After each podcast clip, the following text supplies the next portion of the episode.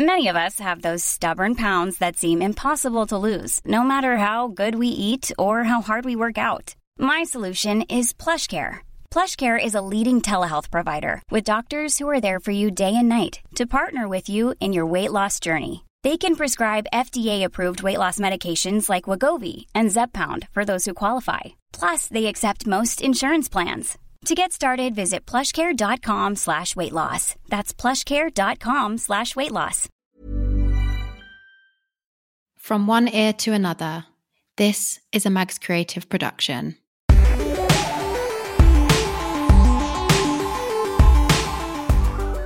How did we get here? The last episode of this series of Castaway. We're ending on a high, folks, by welcoming the brilliant Gemma Styles, who also happens to be an excellent podcaster herself. Now, Gemma's podcast, Good Influence, which I had the pleasure of guesting on recently, covers a range of different topics from climate change to therapy, food waste to sustainable fashion.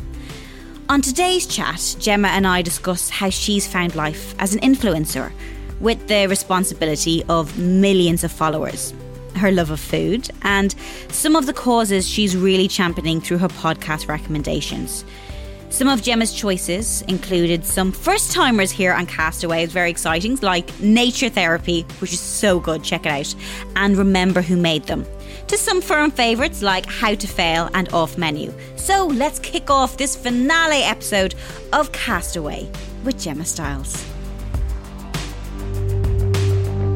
Gemma Styles, welcome to Castaway. How are you? Thank you very much for having me on Castaway. I'm good, thank you. How are you? Good. I say Castaway, and I'd like to imagine us somewhere on a beach.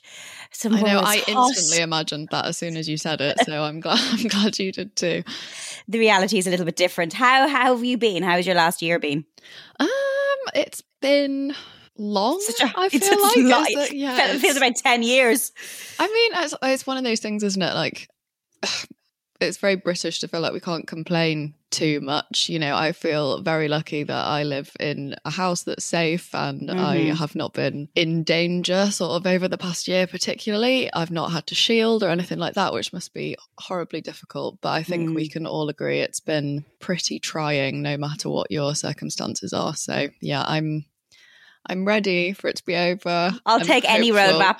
I'll take anything. It doesn't matter how long it is. It's just hope. You said hopefulness there. How important is it to to feel hope? I I don't know what the alternative is to having a bit of hope in most situations to be honest. I think it can be quite difficult at times, but I just feel like without having had some kind of hope over the past year, then how would any of us have done it? You know, if you think even on a very particular level of scientists who've spent their thousands of hours in labs and doing research across the past year, if they didn't have hope that they were going to, you know, crack that vaccine, then where would we be?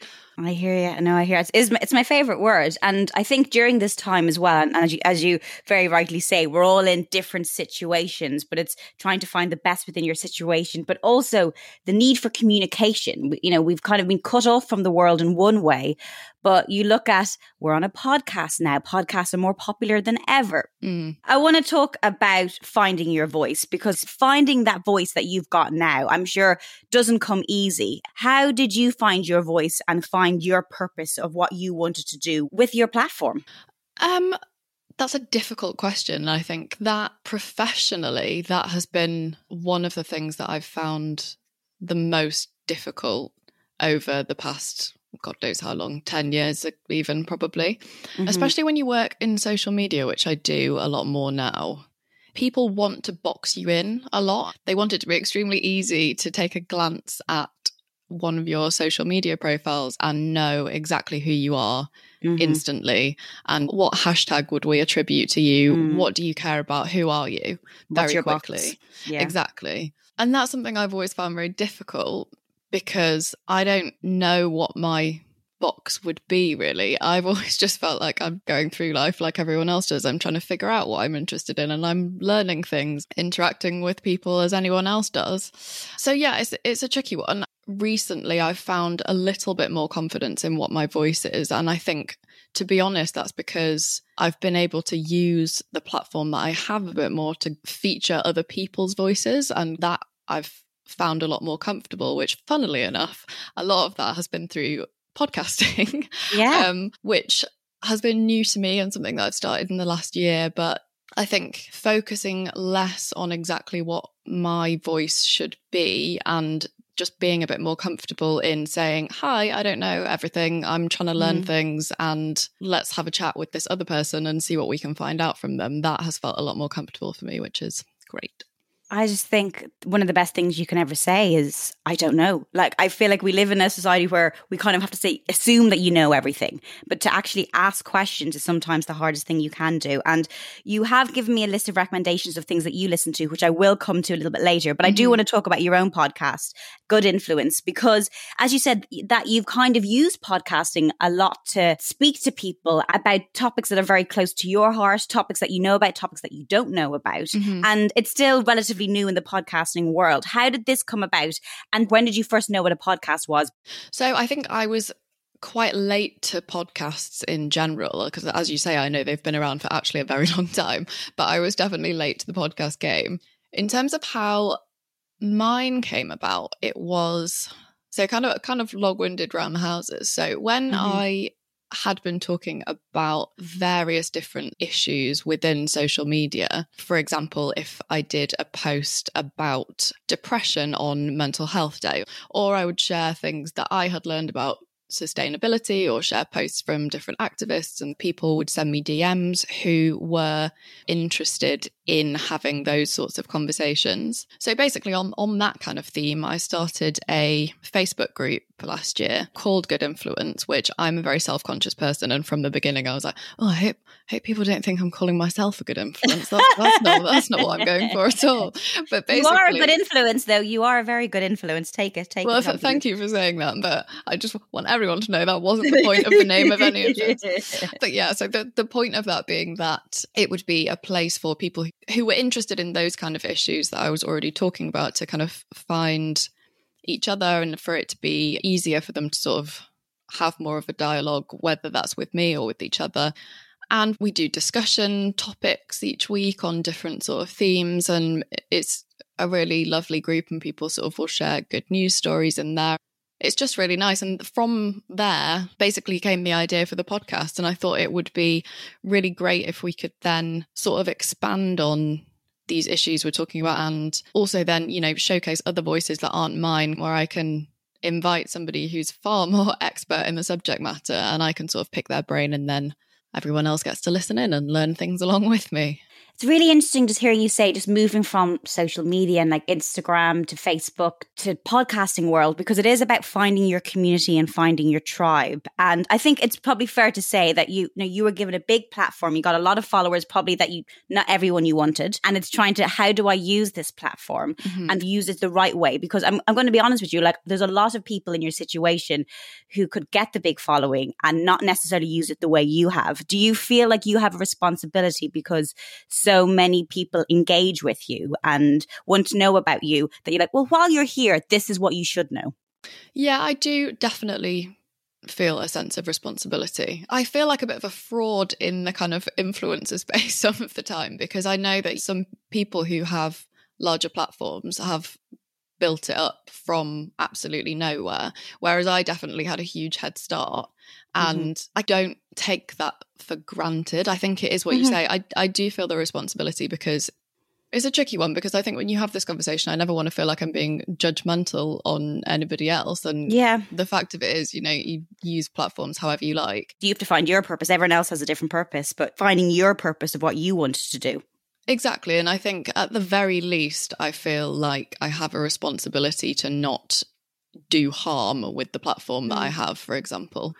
I don't want to be putting content out to a lot of people that's going to make them feel worse as they go through their day, essentially. You want something that's a good influence, which is the name of the podcast. In an ideal world, that would be great. Yeah. with podcasts, when we're having a chat like this, I feel so different than I'm used to like interviewing people on telly or on radio, or sometimes I get interviewed like for like a magazine or something. And I always feel there's like this, you're going to have to be protective of yourself or what are they going to ask me? Are they going to try and get a soundbite or what's going to be the headline? Mm. Podcasts is different. Like I'll say things on podcasts that I would never in a million years say in a print interview. And I, what is it do you think about the podcasting space that feels a little bit safer? Because you've talked very openly about things on podcasts that I don't think you probably would in other places. If you were doing like, if someone asked you to go on TV, for example. Yeah. Oh my. I mean, I don't know how people do TV. That just sounds like the most stressful thing in the world to me. There's a level of intimacy to it yes. that does really feel like having a conversation with someone. I know Mhm. that I've had lots of like nice messages about my podcast saying, you know, it felt like I was listening to two friends having a conversation and it Mm. does feel safer is the word that you used i think and it's true and i i think social media can feel quite overwhelming and like i also think podcasting we're so used to so much visual media at the moment Mm. that i Mm. think just listening not being distracted by what somebody looks like or what they're wearing or what's in the background behind them or any of these things like this is is one thing that a few people not many to be fair have sort of messaged and said you know would you do the podcast on youtube put it on youtube Mm. and i don't feel like i would want to do that at all because i actually think the visual element for me would take away a lot of what i really like about podcasting Mm. That's really interesting. Yeah. And I, I totally agree. There's something very personal about how people listen to podcasts because for me, I'm mostly listening by myself. It's when I go mm. for a walk or if I'm driving somewhere, commuting somewhere, headphones, it's in my ears. Very rarely, maybe I'll listen with someone else if I'm driving, they're in the car. But it, yeah, you're right. I think with the visuals, it kind of sometimes I, I'm listening to podcasts as I'm doing something else. It's part of my day. Does that make Yeah. sense? Yeah, Rather than sitting there going, this is actually, I'm sitting here watching this as a thing. Yeah, and I mean, I feel like if that is what you want, because I'm also a huge TV person, like I'm a big visual media person. Yeah. Don't get me wrong, but I think podcasts are just yeah, totally different to that, and it's it's nice having something that you can have while you're just going along with your day. One of my least favorite tasks in the whole world is putting away clean washing.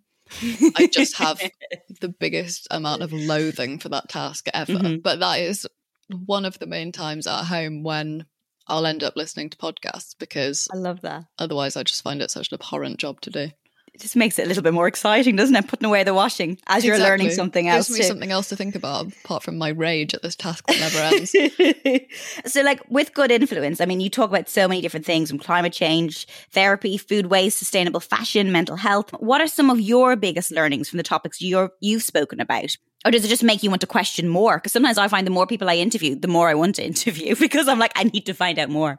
Yeah, it absolutely does, and I have I've really enjoyed it a lot. And what some of my favorite feedback from guests I've had on the podcast have been a couple of people have said to me like, "Oh, you asked me some questions that people don't usually ask in interviews, mm, like yeah. slightly different questions," which I love because as somebody you know listening to podcasts or listening to interviews. I mean, you know what it's like as an interviewer. Kind of, there, there's sometimes when you're on a particular topic, you you need to cover the basics. But for me, Mm. listening, Mm. getting to different questions that you don't usually get is kind of you know finding the juicy bits so if i'm getting a few of those a few of those out of people then i'm happy with that Well, it's that thing where you ask a question and someone gives you an answer you're not expecting, and then you're like, "Well, actually, screw the rest of my questions. Let's let's do let's go down this pathway for a while." yeah absolutely i think maybe one of those bits that stands out and having having the control over the conversation was even the first episode which i recorded the pilot episode with my lovely friend poet Charly Cox. I was very nervous about starting to do podcasting, and she very generously agreed to be my my guinea pig for the first episode. But we were having a conversation about mental health and about lots of representation of mental health, in whether that's in the media or kind of in wider society in general. Mhm. And she's very generous with her conversation, and she talks a lot about mental health. And she has bipolar personally, so she's talked about that before. But we were kind of having this conversation and talking about how she feels mental health conditions like bipolar that aren't as kind of mainstream talked about as say depression and anxiety. And we were talking about how she how she feels about that essentially and how people might be used do more hearing the names of these mental health issues or mental health conditions, but they don't know what it actually means for somebody Yeah. living with that condition or what that's actually like. And we're about to slightly move on from the topic. And I thought, do you know, actually, I, I can ask this because it's my format. Your pod, yeah, it's your podcast. Yeah, so I got I I asked her if she could actually just talk the audience and myself through a little bit more what bipolar disorder actually is Mm. and what it means and how it affects people, how it affects her. And I found that a really powerful conversation myself because it's not a conversation that I had really heard much of.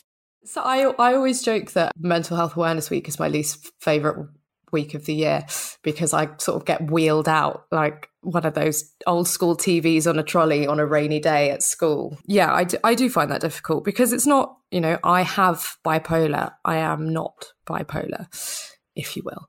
And it does frighten me that because so much of my work is about that, that but the point of me talking about it all the time is to normalize it and say, you know, what we once thought or what we still really think is a frightening, debilitating, like she's insane, absolutely bonkers, off her head illness like bipolar.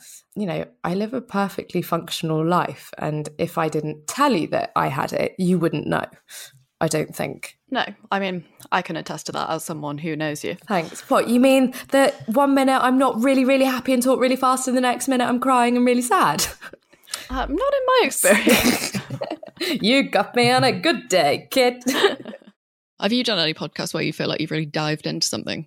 Uh, like I, I I don't do any telly stuff with my other half, but he came on my podcast and because it, just felt different because I controlled it and it filled my, my space and just even asking him questions about the podcast that he listens to and then stuff about you know growing up. And I'm like oh this is this is a conversation we don't normally have when we're sitting on the Yeah. sofa and uh, it was really interesting actually. I um I don't know if you've seen this new documentary about Bastille the band. And I was talking to the lead singer Dan there. And like he knows those guys really well. He's Mm. shared tour buses with them. They've slept on those bunk beds where they're like all on top of each other. Yeah. and he said watching back the documentary he learned so much more because they were all asked these questions that they've never asked each other before Mm. stuff to do with mental health, how they felt, imposter syndrome. They all had this imposter syndrome that they never really shared with each other. And I thought that was really interesting that you can know people really well, but unless you have the right outlet to talk about things sometimes, you can never really know what's going on in a person's head. Yeah, absolutely. Um, and one thing I love about podcasts too, again, I feel like from even listening to you do your podcast, and I've heard you on other people's podcasts, that you do really get a different insight into people um, and to stories, and it's very helpful for for me. It's helpful for for whoever your listeners are. And then looking at your list of of recommendations because you've given me. A, do you know what I love? Because everyone listens to a wide range of things. It's not just like one particular topic. You might think, Mm. okay, well, you do good influence. It's going to be a lot of like activism. There's a mixture of stuff there. And I want to kind of go to this uh, podcast because this is a personal favorite. It's been around Yeah. for a while, just How to Fail, which I love because I think the title just sets up straight away because we live in a world where we we always have to be the best or told to be the best or you're not Yeah. good enough. And this is Elizabeth Day. And I think with Elizabeth's podcast and the people she has on, it's really interesting, but also very helpful because it's very relatable. When did you discover Elizabeth and why has she made your list of recommendations? I was almost nervous to put How to Fail on my list because I thought, how many other people have already put How to Fail on their list? I'm definitely not going to have anything to say about it that hasn't already been said. I think it's one of the first podcasts I listened to because it has such a reputation for being so great. But the reason that it has that reputation is because it's so great. It's just wonderful to hear people talking about bad things rather than the kind of onslaught of press interviews that we always get, which are people happily promoting projects and kind of talking about good things, but it's still way less common. And mm. especially, I think back when she started the podcast, it would have been even less common for people to publicly come on and talk about things they feel like they've failed at in their life. I just think it's such an incredible concept for a podcast in the first place. That's the other thing is that a lot of people, especially in the podcast medium, they really get inside how you feel, or at least they have that sense. So a lot of the time they they get in touch and they they worry about you and they say, "Are you okay?" and "Come on, cheer up," and all this stuff. And mainly, I am okay, and it's really nice of people to care. But a lot of the time, they overestimate the extent to which I'm in trouble. But my friend, I told her I was going to be on your podcast, and she said, Oh, yeah, but don't be one of those wankers who goes on and says, Oh, my biggest failing is that I'm a perfectionist who's too obsessed with detail. And that is exactly what I was going to say. yes, so My- that that brings us on to your first failure, Adam, which is Yes. being a perfectionist who's too obsessed with detail. No, but tell us the story of the scaffolding wrapping at Scaffolding a Hawaiian wrapping. party. I mean, the thing is that, you know, this is the thing, like, I could have picked any number of failures. As I said, I'm in satnav mode. My life is a series of dead ends and failures and closed roads. And I'm not saying that in order to make myself sound pathetic and, oh, poor me. That's just the way it is. And I'm happy, you know, that, that's the reality of it. And I'm happy for the satnav to recalibrate. But I tend to get everything wrong before I get it right. You know what I mean? First love try, definitely I'll get it wrong. And maybe it'll be more than one try. You know, three times to pass my driving test. I think you were the same. Were Oh, you- actually, you it was two, Adam. I mean, I don't mean to rub sorry. it in, but yeah, only two for me. All right. Uh, yeah, but I, was don't through- trust people who pass their driving test first time. I think No, it makes them worse drivers. Yeah. Exactly. Well, Thanks. this is the this is a metaphor for your whole podcast. Yes. I don't trust anyone who gets it right first time. do you think about your failures? Because people always ask about like successes and stuff. And again, I even hate asking this question because feel a fail is such a derogatory word. But it does make you listening to this, it does make you reflect. You look at successful people, every single successful person has failed. Yeah, exactly. And I feel like every episode that I listen to, it doesn't matter how many I've listened to, I still get quite reflective about what my failures would be if I was going to go on the podcast. You know, I'm sure what you'd say? Oh, like have you? Th- yeah, have you? Th- have you thought of the ones that you'd pick? I think I've probably got a couple, but I've I've never I've never like nailed it down. I get halfway through this thought conversation with myself. I'm like, oh well, I definitely failed at that, and I definitely failed at that. Put it on my list. my other ones be? Yeah, to have a little notes list, extra failure that you can put down. But it's one of those things that you listen to and you do kind of feel a little bit better about yourself afterwards because you realize everyone else is human. And, you know, you kind of got your following initially from the Instagram world, which is putting your best self out. It's like, you know, Mm. we've all been very honest that like Instagram is not real life. I always try to tell people that because people will say, Oh, you look great at the moment. I'm like, well, I put that picture up when I was in my pajamas with the top knot and I did not look like that. it's not real yeah. life. While failure is real life and hearing about those real things, it does, I don't know, it sounds bad, but it makes me feel better. it does for sure. It's like, and I think that's not because you're happy that other people have failed. You're happy that people feel the same way that you do. It's kind of it's kind of like what you were just saying about the Bastille conversations about imposter syndrome. Everybody feels that way at some point, I feel like. Mm. So similarly with failure, you know, everybody has failed at things. Even if you look at someone and think you know they're the most successful person you've ever seen, they definitely have whether it's They you know failed. personal failings or business failings or something. It's it is just nice to know that other people feel the same way that you do sometimes. There's been so many great guests over the years Ruby Wax, Glennon Doyle, Adam Buxton. Do you have a favourite? I do have a favorite, and I can instantly tell you because I have it saved in my downloads and I re-listen to it probably once once in a while. So it was that episode with Alain de Botton, which I realized is one of the only episodes where he's actually not really talking about personal failings. So I don't, I don't, I don't know if that's a Why did you connect with that? He's kind of more talking about failure as a concept. Mhm. I just thought it was so incredible. And I felt the first time I listened to it, I recommended it to everyone and then also re listened to it within about three days. I just thought it was great. I mean, I think he's great anyway, Yeah. but it's just, you know, when somebody just has a conversation and it really Just makes you rethink resonates. a lot of things, it just really like touches you in a certain way. I thought that was um, an excellent podcast episode. Couldn't recommend it more. You mentioned there you recommending it to friends and stuff like that. Is that how you kind of come across podcasts? Is it like do you do you go on like kind of the browse section of iTunes or whatever, or do you kind of someone tells you about a podcast and you kind of go find it? I think it's been a mixture. I kind of, I'm not 100% sure. I feel like even with How to Fail, as I said, it was probably, you know, just kind of on the front page of a podcast app because Yeah, it's yeah, such yeah. a popular one. I've kind of dived in. I feel like half the time it'll be because I've heard of someone or yeah, but I've definitely listened to like odd episodes of podcasts that people have sent me. But it is I feel like compared to some people, maybe the the range of series of podcasts that I listen to on a regular basis is probably quite small. I'm quite I'm kind of Yeah. loyal to a small group of podcasts. I'm a bit of a podcast slut. I'll just go everywhere. well, I think I probably need to need to try some more variety. I need to get sleep on some of around in the podcasting world. Yeah, Yeah. sleep around. I need to sow my wild podcast oats. also, Elizabeth Day is in the middle of writing a How to Fail TV series. That's I don't know exactly how it's going to work, but basically the ethos of how to fail that she writes about in her books, a mixture of her own experiences and some of the guests on failure to create invented characters. But that could be interesting. Oh, I haven't heard about that. No. Watch this space, I guess. I imagine it'll be brilliant. Whatever it is, it'll be great. That's all. That's all you need to know. Okay, this is an interesting one because again, you are interested in so many different topics, and I know you talk on your own podcast about fast fashion. I think you, Venetia was on your was Venetia on your podcast? She was, yes. Yeah, yeah. I love Venetia. I used to work with Venetia in MTV back in the day. Oh, of course. I didn't Um, make that connection. Yeah, but she's doing great things. But um, I want to talk about this is remember who made them. So this is it's a six part series, kind of about fashion, basically. Yeah. Yes. So Venetia La Manna is an activist, campaigner, I guess you would say, and she does a lot in the sustainable fashion space and she does a lot about garment workers and looking Yeah. not just at the kind of environmental sustainability angle of clothes that we buy, but also the people who make them. So this Mhm. podcast series was called Remember Who Made Them.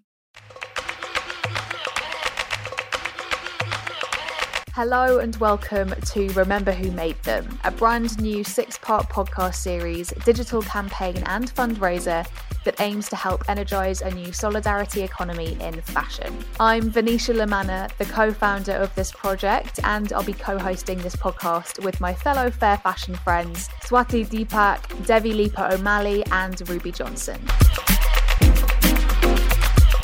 In Remember Who Made Them, we'll be discussing themes including Solidarity is Not a T shirt with Ayesha Barenblat, founder of Remake, and Fashion has a racism problem with Aja Barber and Salamishah Tillet. We'll be interviewing various activists and organisers who inspire us as we want to ground these issues in conversations with people who have committed their lives to this work and, of course, the people who made our clothes. Hiring for your small business? If you're not looking for professionals on LinkedIn, you're looking in the wrong place. That's like looking for your car keys in a fish tank.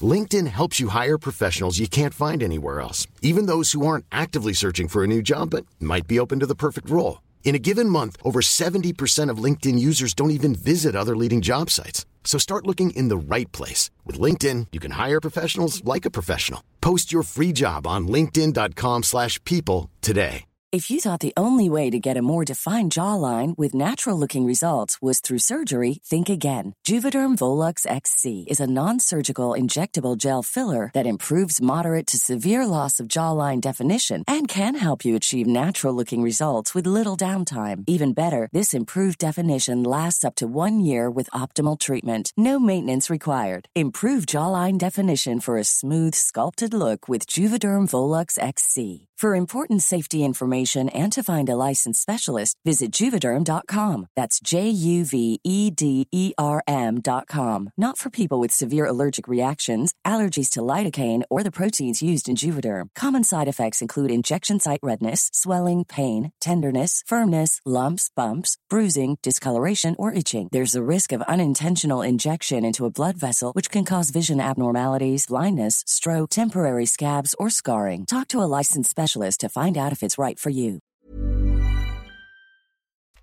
most of the podcasts that I listen to, I find it's either kind of like comedy or relaxation or something that I find quite sort of positive and gentle. And not Yeah. that this isn't positive, but it's definitely one that is more sort of educational. Would you be folding the clothes now as you're listening to this, or is this a different different kind of oh, atmosphere? Oh, I mean, the absolute full circle. I feel like folding clothes would actually be the ideal time to listen. to Oh yeah, it is actually. It's connected, hasn't it? really is.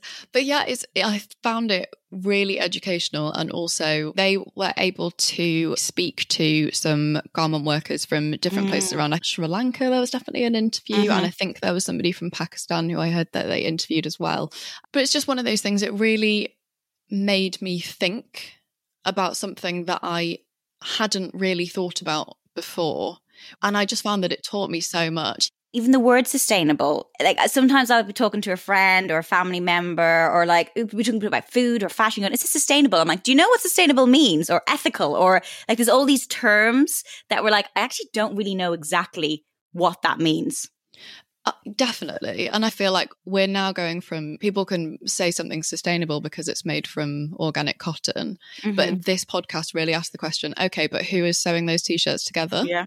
Yeah. Which is such an important part of it. It is people who are making our clothes. And I just think that getting a little bit of perspective on that and even just becoming aware of it really changes the way that you think about clothes that you wear. I think it's really valuable. Yeah, really, really interesting. And Venetia does ask the questions. I actually feel like because I know Venetia personally, I do annoy her because I just sometimes ask her, going, "So with this brand, is this good brand?" because it's so confused. They've said this. What does this mean? Because obviously there are loads of kind of halo effects and terms used that are very confusing, and um, sometimes. This is what annoys me with sustainability and, and clothes that you think if you pay more money, you're getting mm-hmm. better quality, which isn't necessarily because you're like, actually, the extra price could be going on marketing or it could be going on other things, not necessarily Yeah. the workers getting paid more money. And we sometimes think if we spend a lot of money and buy expensive things for our kids, then it's it's it's better for the kids and it's better for you know it's a better brand. But that that isn't. Sometimes they're all come from the same factory. That's what I learned. Yeah. Yeah, totally not not the case at, at all that, you know, more expensive always means better. But it's something that I am becoming more conscious of and I'm trying to make an effort to be conscious of. So I feel like this podcast for sure definitely helped me with that. Yeah, really insightful. And Venetia La Manna, she also has another podcast called Talking Taste Buds. She's a zero waste activist, and they're currently regrouping, I think, on the next course of action. But do make sure if you want to find out more about all their work that they're doing, go to rememberwhomadethem.com forward slash action. And that's a great six parter to listen to as you're folding your own washing. Um, on to the, the next on your recommendation list, which is Nature Therapy Podcast. And this is hosted by Stephen McCabe, who's a former city dweller, but now a nature lover. I, I've never, we never talked about this one before. Tell me about this, Gemma. Okay, so I will disclaimer that this podcast, so Nature Therapy Podcast, I picked because it's one I'm I'm really enjoying one of their recordings at the moment, but it's one of kind of a category of podcasts that Mhm. I quite like, Mhm. which is basically relaxing nature sounds in podcast format. And I've really got into listening to just nature sounds and like the sound of rain or something. Or this nature therapy podcast episode that I currently love is just an hour recording of a stream in Cornwall that I just play in the background of my life when I'm feeling a bit stressed. and I dying really for a wee it. afterwards. You'd be dying for a wee afterwards. To This is that. true. This is true. It's also going in hand with my trying to drink more water this year. So yeah, that's, that's been a real combo, but I'd still recommend it. The river just underneath me is gushing quite wildly. I want to just invite you for a moment to just listen to that sound. Just try your best to tune in to the sound of this water on the podcast and tune out of wherever it is that you are, wherever your head is at right now. And let's just experience the sound of this water together across time, across places.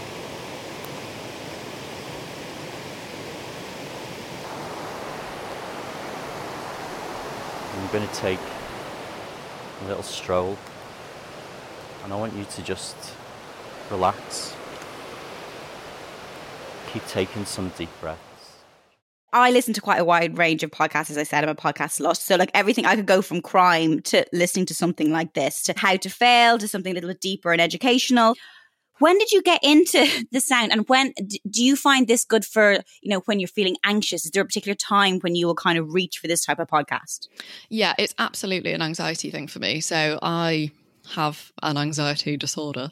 And yeah, it is definitely something that I've found helpful and kind of mm. discovered more over the past year. So I am also somebody who I'm not good at sitting and working in silence. Mm-hmm. So mm-hmm.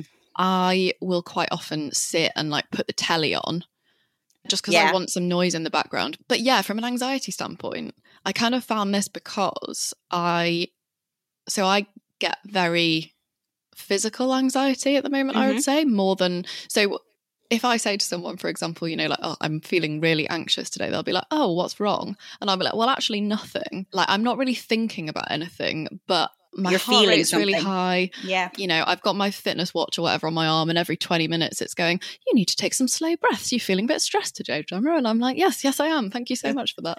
um, but it's the kind of thing where if I was having a day where I was feeling particularly anxious, for example, and I just mm. wanted to get my heart rate down so I could stop being all sweaty and awful, then I would maybe do like a calm exercise, for mm-hmm. example, mm-hmm. and try that out. But sometimes they're only sort of like 10, 20 minutes. And actually, you've got work to do and you need to get on with the day. And I I can't really sit there doing calm exercises back to back all day. And I found this world of podcasts that, yeah, some of them are ASMR titles, but yeah, nature sounds. So it'll be like rain or streams or somebody walking through crunchy snow. And I just I just sit and put some put some noise on in the background. This is brilliant and this is and something actually i've kind of gotten into recently because i find it quite stressed at the moment like a lot of people are stressed and mm. again sometimes for no reason do you know sometimes when you like i feel stressed but i don't want to tell people because i've i've no reason to feel stressed like, i know you feel guilty for feeling stressed because i'm like i'm a good life yeah. But I'm like, I do. And sounds, they definitely do something. And there's a reason why this space is getting bigger and bigger. And you've got things like Calm and Headspace. And um, I actually even noticed I uh, was watching Netflix and I was getting really stressed about what show to watch on Netflix. Mm-hmm. I do mm-hmm. that thing where I spend like half an hour scrolling through what show to watch. And then as I was scrolling through, I'm getting really stressed about do I want a thriller or a comedy? And we couldn't work out what we wanted to watch. Mm-hmm. And then they had Headspace on it. And I was like, I'm just going to watch a 20 minute Headspace episode. And then he'll so be able to figure out what to watch. And then I can figure out what to watch. I know it sounds mad. This particular one that you've mentioned, there's loads out there, and that's the joys of podcasting world. There's a niche for everything. But this mm-hmm. one is nature therapy. Stephen himself, he's a qualified ecotherapist, and he's passionate about bringing more awe and joy into our lives through a better bond with the natural world. And isn't that lovely? Especially when you live in the city, it's nice to hear a stream in the background. It is, and they do it well. They have some lovely sounds. They do. Right. I want to go on to this is a podcast. I actually I don't even know if we talked about this particular one before, but I do love it. And we have talked about her other podcast, The High Low. This is Love Stories from Dolly Alderton. Tell me about this one.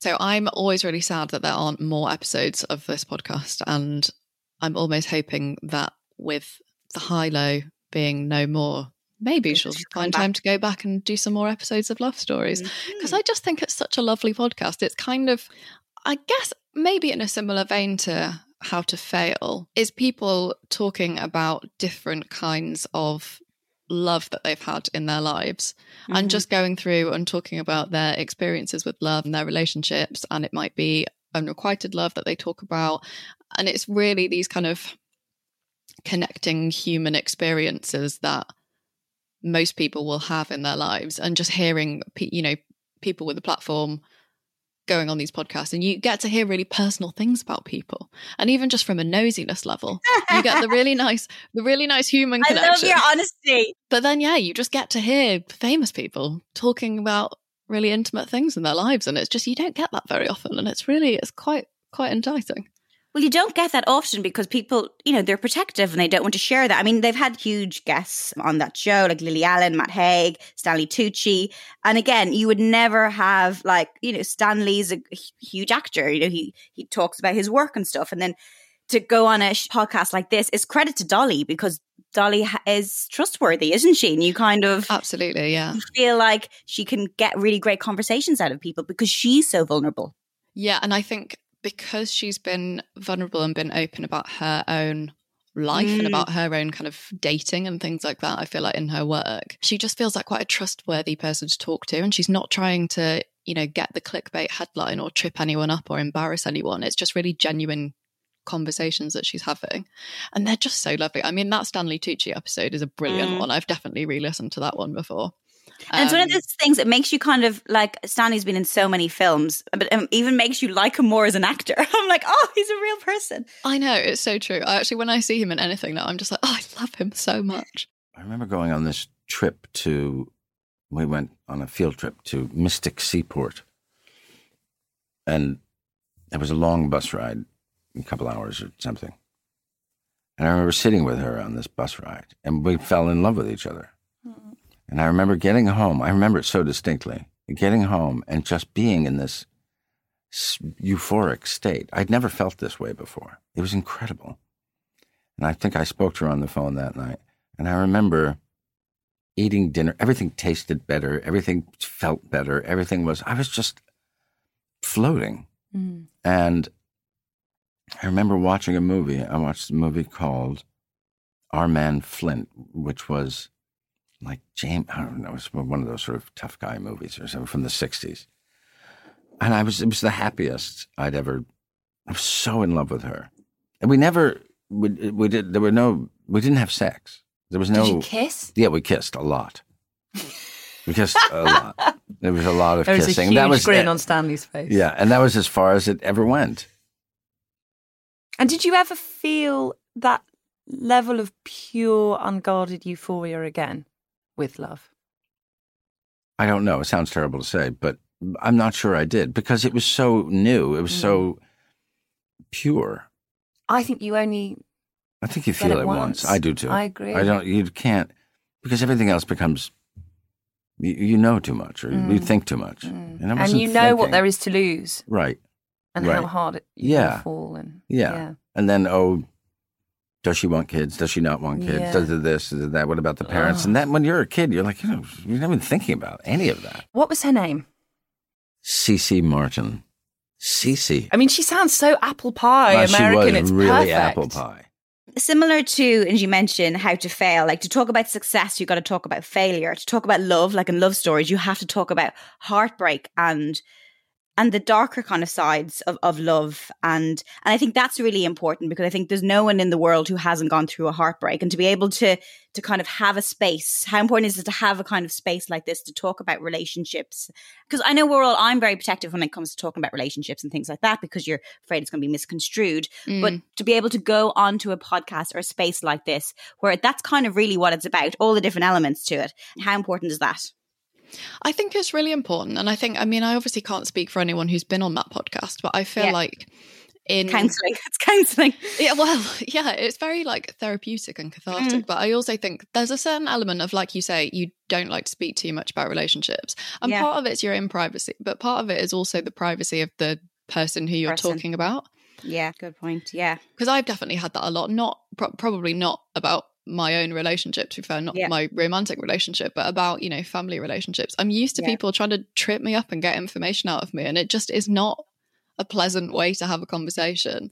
It makes No. you very nervous for everything you're going to say. You're going to say something wrong, it's going to be twisted the wrong way, and then suddenly it becomes something that you've never said. Absolutely, and I'm like I'm sure you've you've Yeah. experienced the same. It does just feel like a lot of a lot of people just want you to say something wrong all the time. It makes you second guess every word that you ever say, and I Mhm. think that's why it's so great in in this podcast, for example, where people do have that space to actually talk about these kind of things because, like you say, it's it's such a part of being a human, and it's just it's just really lovely.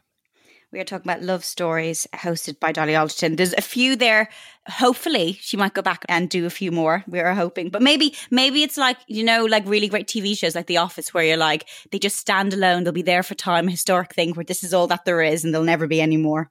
I would I would be okay with it, but I would also love more. we do. We need more love in our life. Before I let you go, I have one more podcast to talk about. This is a fun one. This is off menu, hosted by two comedians, Ed Gamble and James A. Acaster, and it's all about food. Tell me about this. This is probably my most often listened It's so funny. podcast. I just it's It's so good. Mm-hmm. I was probably, again, I don't think I was particularly early to this podcast, but it was one of the first podcasts that I started listening to Mm-hmm. regularly. And I think when I found it, it was just like a light bulb moment for me with podcasts. And I was like, okay, okay, I get what people are saying now. I get why people are going to get so into this. I think I binge listened to about three or four back to back. Yeah. And it was long enough ago that I was actually on the move that day and going around different places, getting on the tube, walking across places in London. And I was just that weirdo on the tube who was sat there absolutely laughing my head off. Like, and I just didn't even care. I think the combination of comedians and food is just the absolute dream for me. We could just ask you about Bake Off forever and be the happiest people in the world, but we need to know your menu. Yeah. So we should start off with, uh, as always, still or sparkling water, Sue Perkins. I'm not an animal, so it's going to be still. I mean, please. It's. I read this thing about. I, have never liked sparkling water, but I read this thing about sparkling water that it demineralizes your bones. Wow. Mineral water that demineralizes your bones. Apparently, it leaches calcium, and I'm a massive hypochondriac, and I will take at face value any neg- any negative bullshit whatsoever about medicine. So if if it says it's going to do that in some strange corner of the internet, I believe it. So, so what does it do? It like bubbles away at your bones and like makes them weaker and stuff. I'm going to heavily caveat everything that I say from here on in with I'm not a medical professional Sure. and I only scraped a biology O level. But Yeah. my my scant readings at the margin, I mean, it's almost touching on QAnon. That's how marginal Yeah. the internet reading's been. This is the lighter side of QAnon, though, right? exactly. the sparkling the- water stuff. Yeah. Suanon. Yeah, Suanon. it's something to do with something to do with fizzy drinks leaching calcium. And the process I imagine is a sort of, as you've suggested, a gentle nibbling. Like those fish that uh, nibble at dead skin on your feet. Yeah. Exactly that. So the water gets into your bloodstream, Yeah. it hits the bone. Again, Of caveat. Yeah. It hits the bone, and there's just, it's not ferocious, it's not piranha esque. Yeah.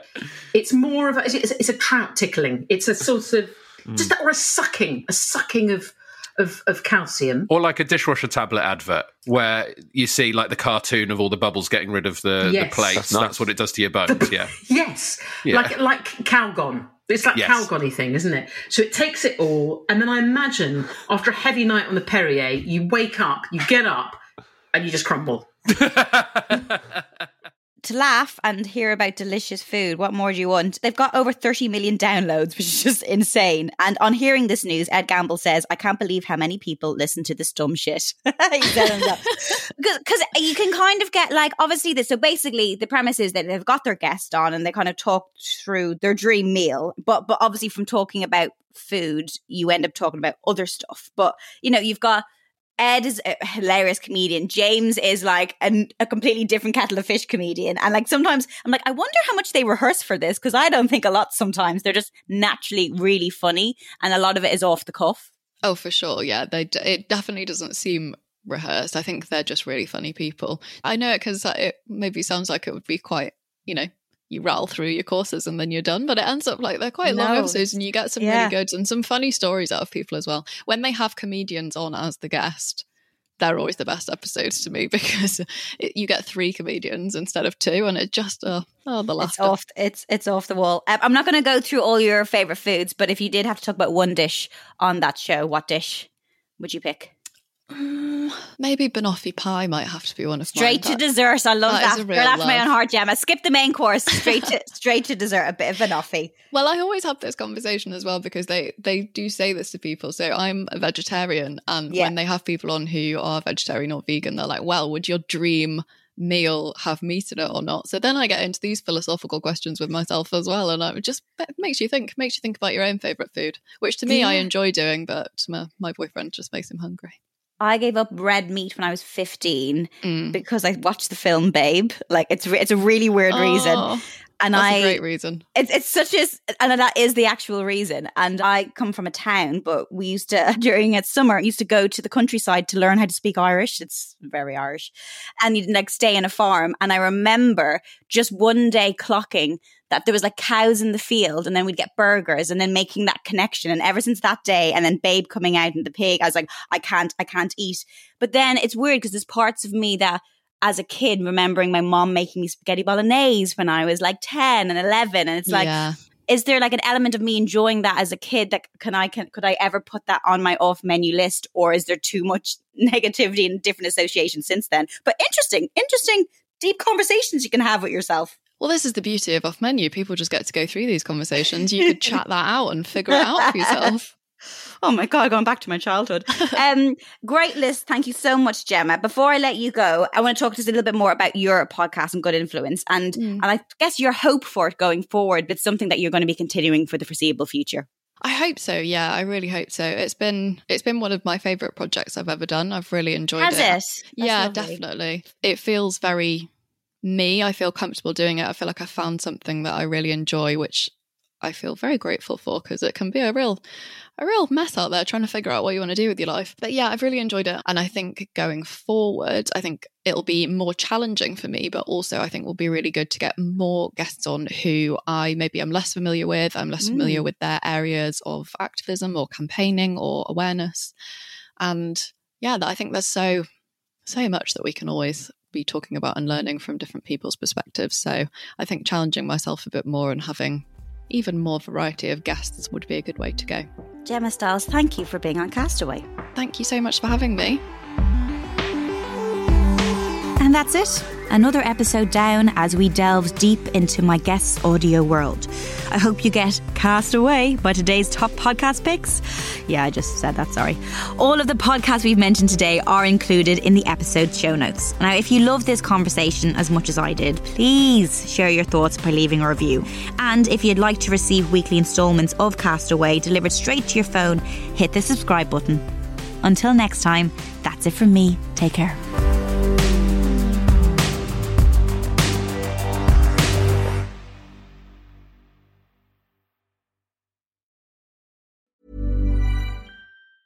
A lot can happen in three years, like a chatbot may be your new best friend. But what won't change? Needing health insurance. United Healthcare TriTerm Medical Plans, underwritten by Golden Rule Insurance Company, offer flexible, budget friendly coverage that lasts nearly three years in some states. Learn more at uhone.com.